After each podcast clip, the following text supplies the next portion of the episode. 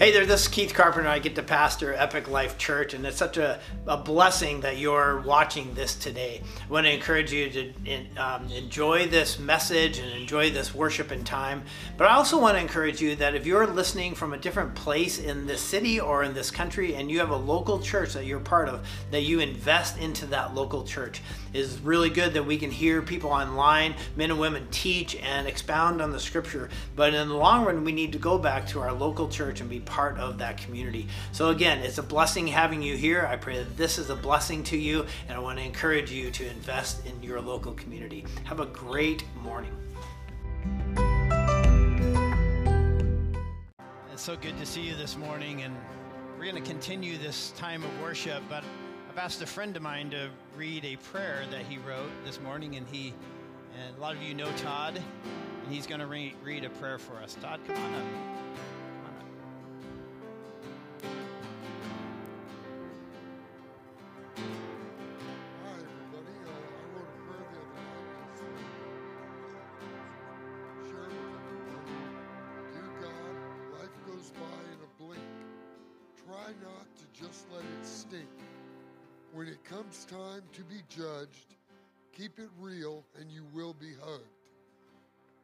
Thanks to God and keep it real. You will end up with less resistance and more love you will feel. Think of it and do it much more often. You will feel very good and the rough edges will be softened. Thanks God, so, thank God's Son Jesus. He is the one. That will add up to a very large sum. The Holy Spirit always try to include. The guardian angel makes sure also gets used. Put them all together and no need for just fear. We will end up in heaven and we won't have to steer. Forevermore and most is all good. When we're all in heaven, all this is understood. Ask for forgiveness from Jesus. Use the righteous crew.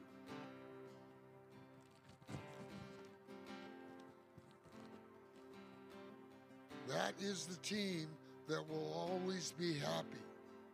Know at that time it will not just be crappy. All the people you knew that you loved will all be with you and pure as a dove. Thanks again, God. I am looking forward to that day. Thank you, God, very much once again. That is the way. God bless.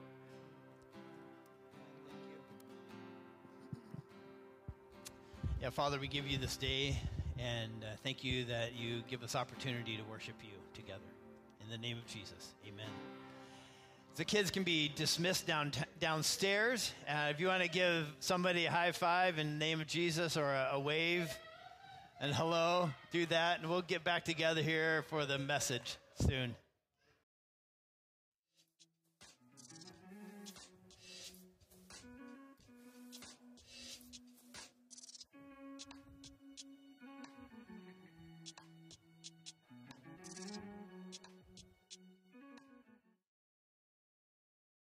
So I've asked Scotty to, to walk through, um, as we're going to keep going through the book of Matthew, I've asked him to walk through that with me um, over, over the time. And, and we've been going through the Beatitudes recently, um, and we're going to continue that today with verse 12. But, but just ask them to sit down with me and kind of look at this from a, uh, a Jewish perspective. Um, and if you don't know, Matthew was kind of written to more of a Jewish audience uh, com- compared to like John or, or, Luke. Luke was written to an individual who was probably uh, um, a Greek, a Roman, uh, and John was written, and Mark were were written more to a Greek audience. Matthew was written to more of a Hebrew audience.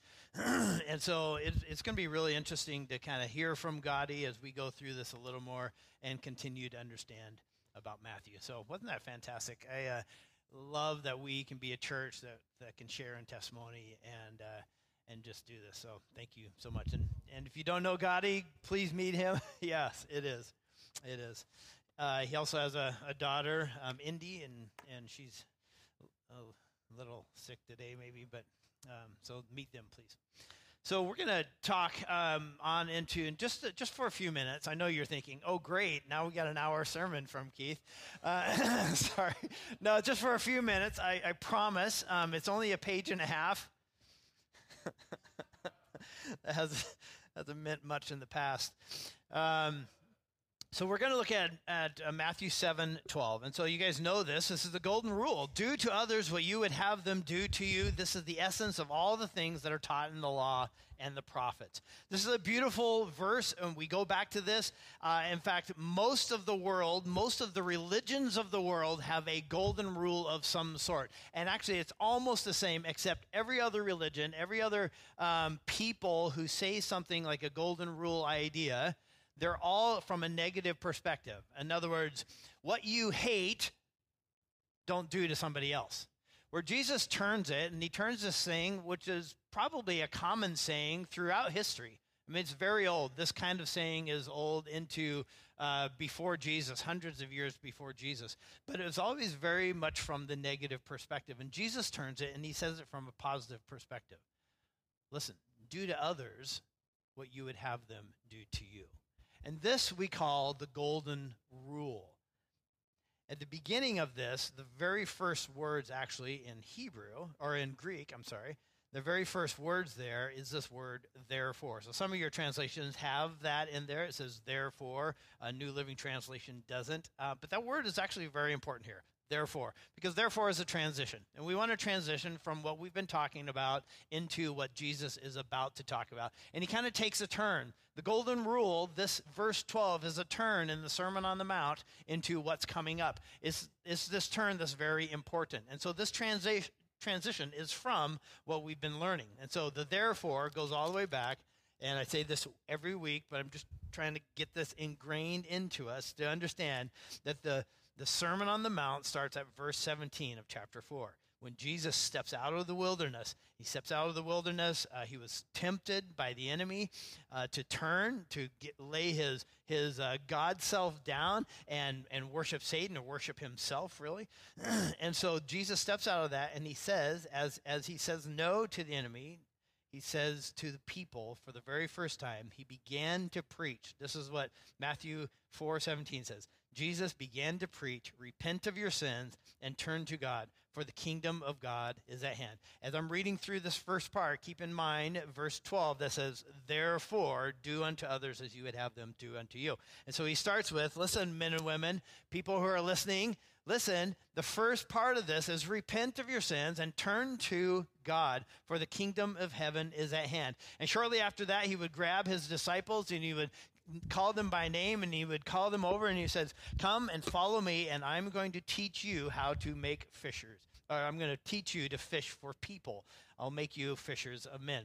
And so they left their nest behind and they followed Jesus. This is super important because if we read verse 12 and we're not Christ followers, verse 12 doesn't have as much meaning and much depth. It can just be a negative saying that's been happening throughout the years and throughout the world in different religions. But this is something different. Jesus has a perspective here that he wants to fill in. And so after this, he calls the disciples. He uh, helps us know that we need to turn to God. He then reads and and, and says the Beatitudes, which I'll read here. God blesses those who are poor and realizes their need for Him. Remember the therefore? God blesses those who mourn, for they will be comforted. God blesses those who are humble, for they will inherit the entire earth. God blesses those or blesses those who are hunger, hunger and thirst for justice, for they will be satisfied. God blesses those who are merciful, for they will be shown mercy. God blesses those whose hearts are pure, for they will see God. God blesses those who work for peace, for they will be called the children of God. God blesses those who are persecuted for doing right, for the kingdom of heaven is theirs. God blesses you when people mock you and persecute you and lie about you and say all sorts of evil things against you because you're my followers. Be happy about it. Be very glad, for a great reward awaits you in heaven. And remember, the ancient prophets were persecuted in the same way. You are the salt of the earth. He goes on to say, You are the light of the earth. Therefore, treat others as you would have them treat you.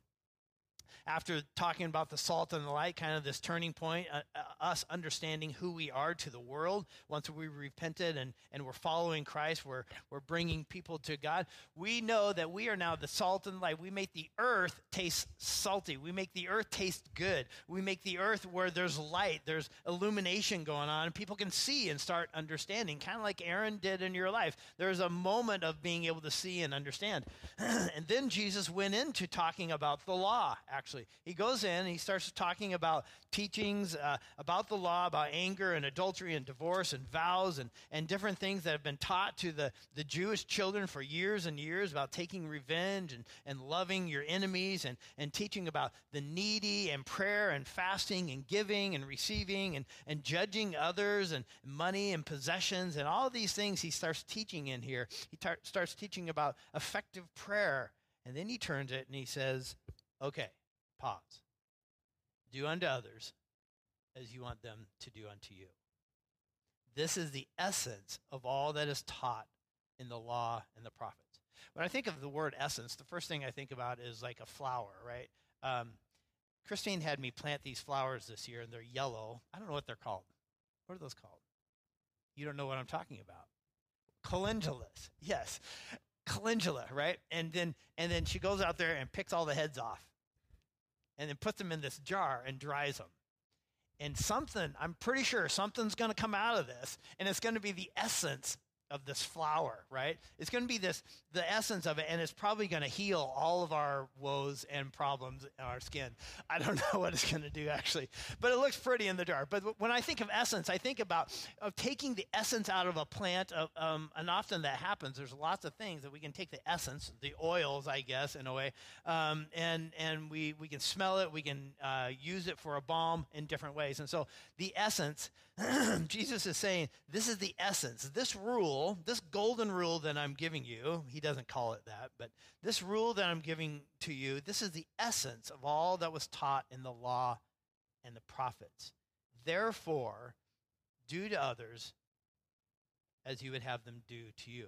This fulfills or distills the essence of the entire thing. Well, kind of, we'll, we'll back up just a little bit to chapter 5, verse 17. Don't misunderstand why I've come, Jesus says. I did not come to abolish the law of Moses or the writings of the prophets. No, I came to accomplish the law. So it's, it's actually quite common for Christians nowadays, New Testament Christians, to kind of throw away the Old Testament altogether. And we just study the New Testament. We just want Jesus, more of Jesus, more of Jesus, and that's fantastic. But we need the Old Testament. The Torah is so important for us to understand who Jesus is, right, Gotti? I'm learning some stuff here.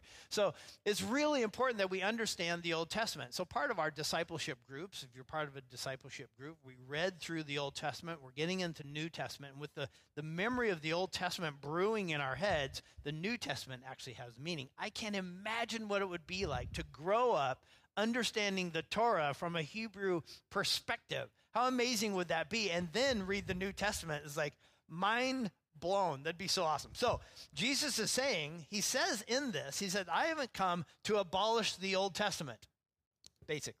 I, don't misunderstand. I did not come to abolish the law of Moses or the writings of the prophets. And so he's talking about this old, what we call the Old Testament. He didn't come to abolish that. He came to fulfill it. And so, so in the golden rule, this is the beginning of him uh, turning to fulfill the Old Testament. Do to others what you would like them to do to you. This is the essence of all that is taught in the law of prophets. Does this remind you of something else that Jesus said?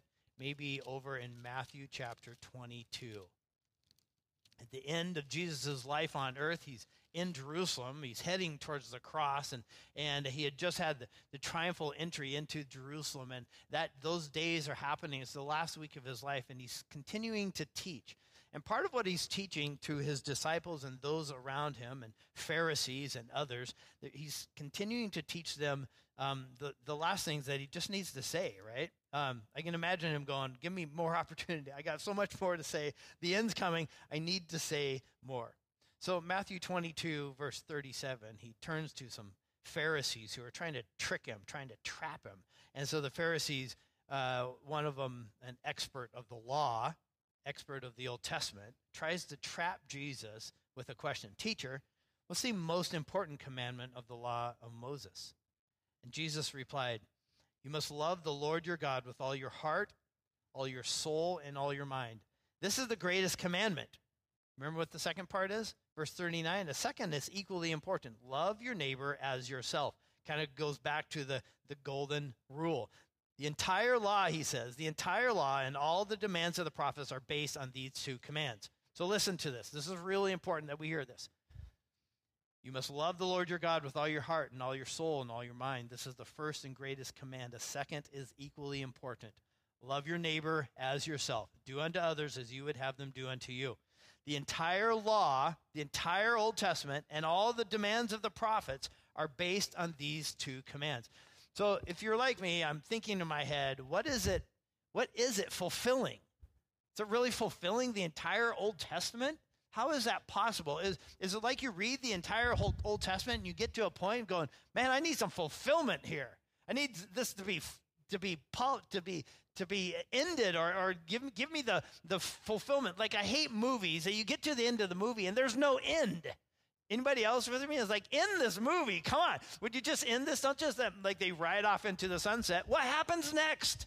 They get in an argument. That's probably what happens. Like, I don't know where I was going with that, but listen, the Old Testament, it needs an end, it needs a finish. And Jesus is saying that this is the finish of it. This is the end. This is what completes it. This is the essence of all of this, all this, you distill it down, you distill the entire Old Testament down, and you get one verse in the New Testament.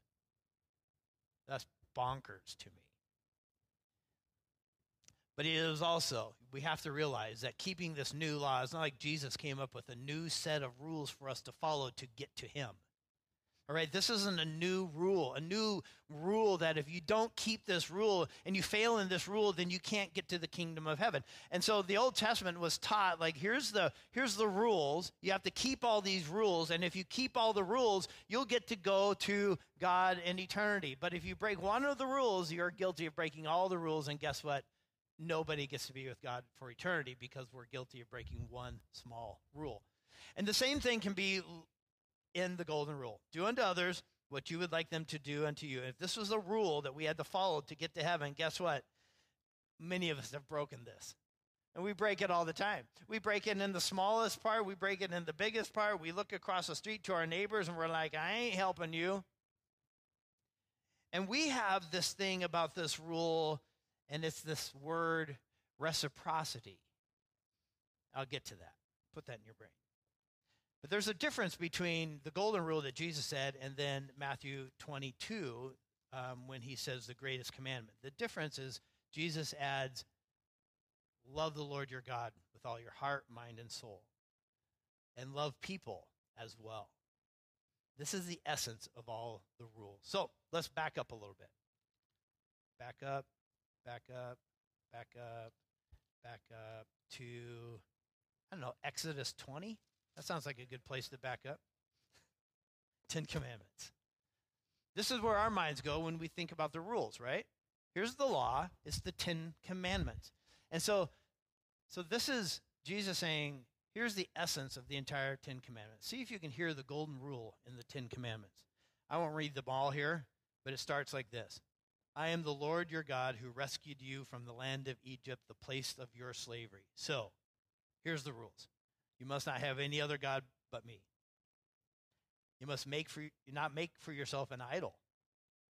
You must not misuse the name of the Lord your God. Remember to observe the Sabbath day. That go with anything? Matthew 22. Love the Lord your God with all your heart, soul, and strength. But here's the rest of them honor your father and mother. You must not murder. You must not commit adultery. You must not steal. You must not testify falsely against your neighbor, and you must not cover your neighbor's house.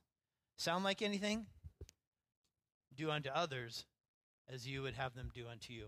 Every single piece of that is not a list for us to go, okay, I'm going to try today not to murder. I'm going to try that. I'm going to try that.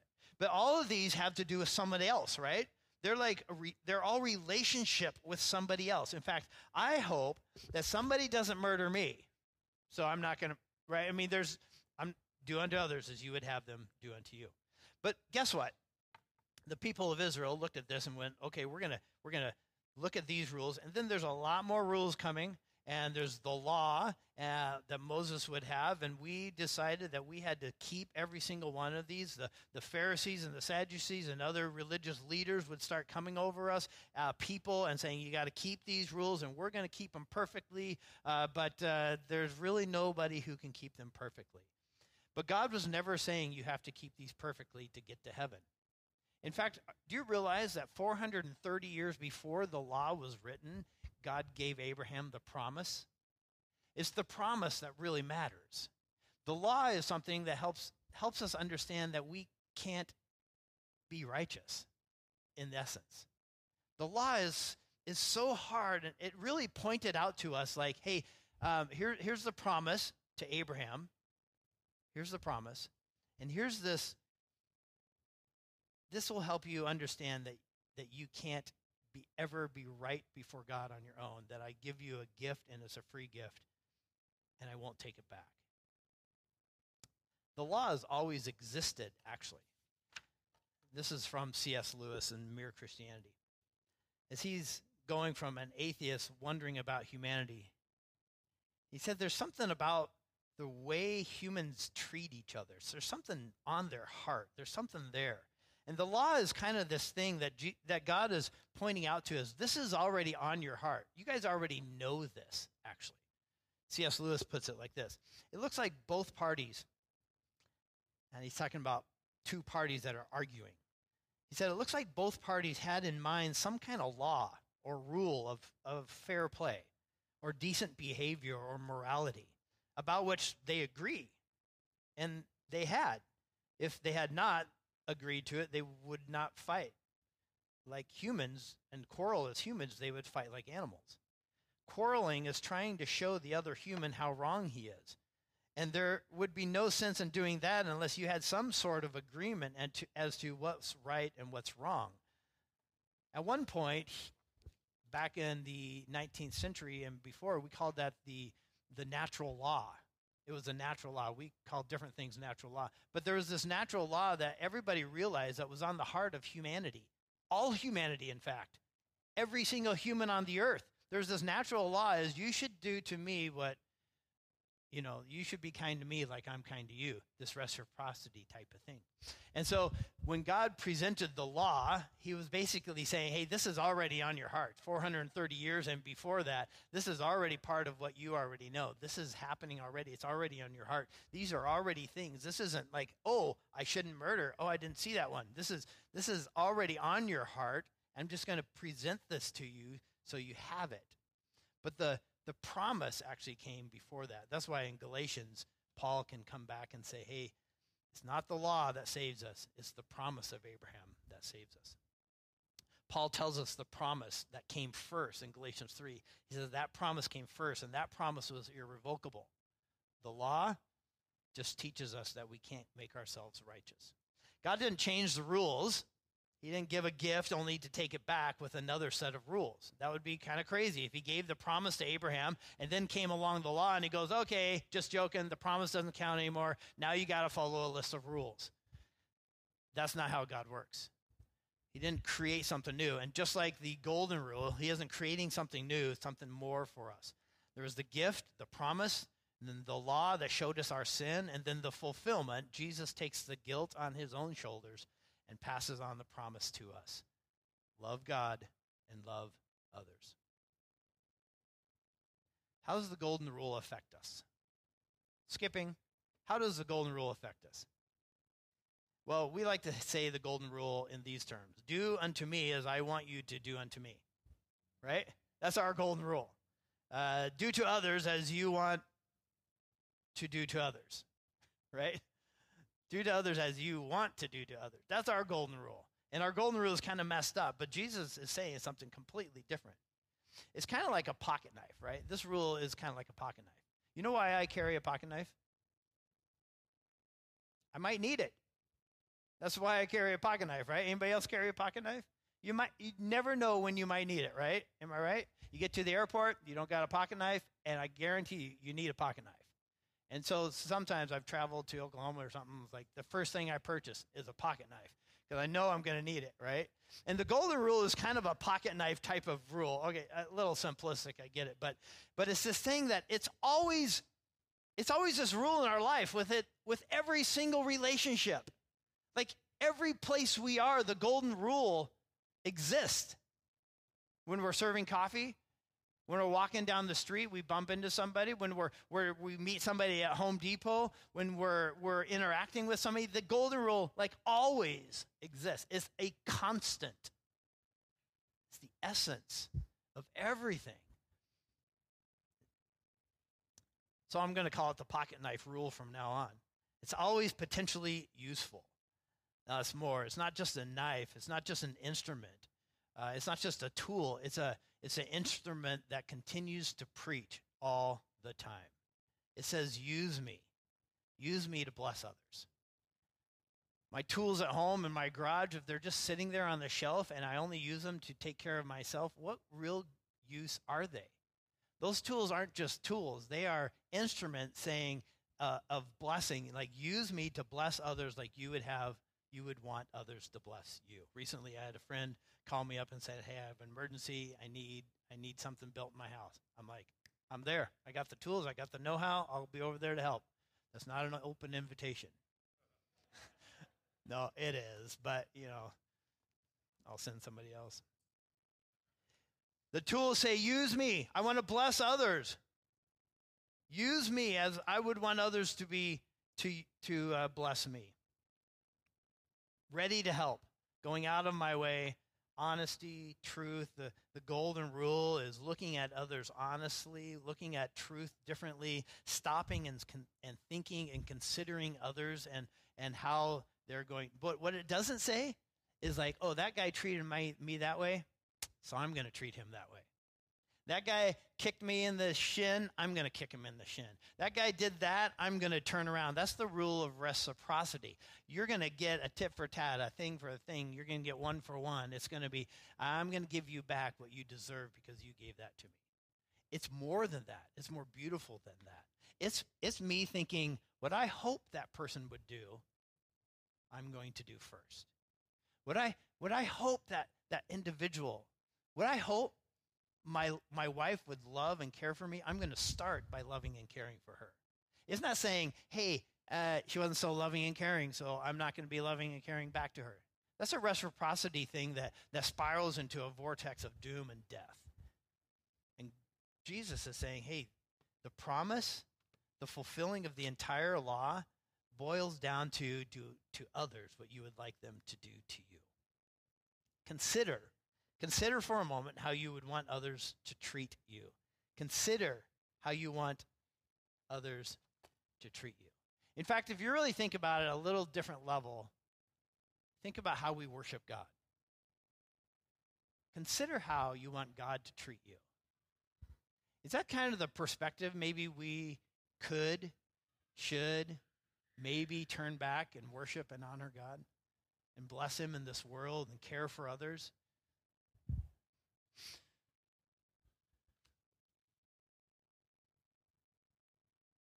The worldly man treats certain people kindly because he likes them. This is another C.S. Lewis. The worldly man treats certain people kindly because he likes them. The Christian, the man of God, the follower of Jesus, trying to treat everyone kindly, finds himself liking more and more people as he goes on, including the people he would not imagine himself to like at all. So we are not a, a community of reciprocity. We're not a community of one for one, of giving back what somebody deserves. We're Christians. We love no matter what. We care with the rule that says, I hope they care for me. But regardless if they do or not, I'm going to care back. Let's pray. Father, what a privilege this morning has been to worship in music in prayer, in testimony, in your word, your amazing word. This word that has been given to us, that transforms us, that points not just to this, this moment, this tiny moment in the New Testament, but points to the extravagant meta storage of the universe.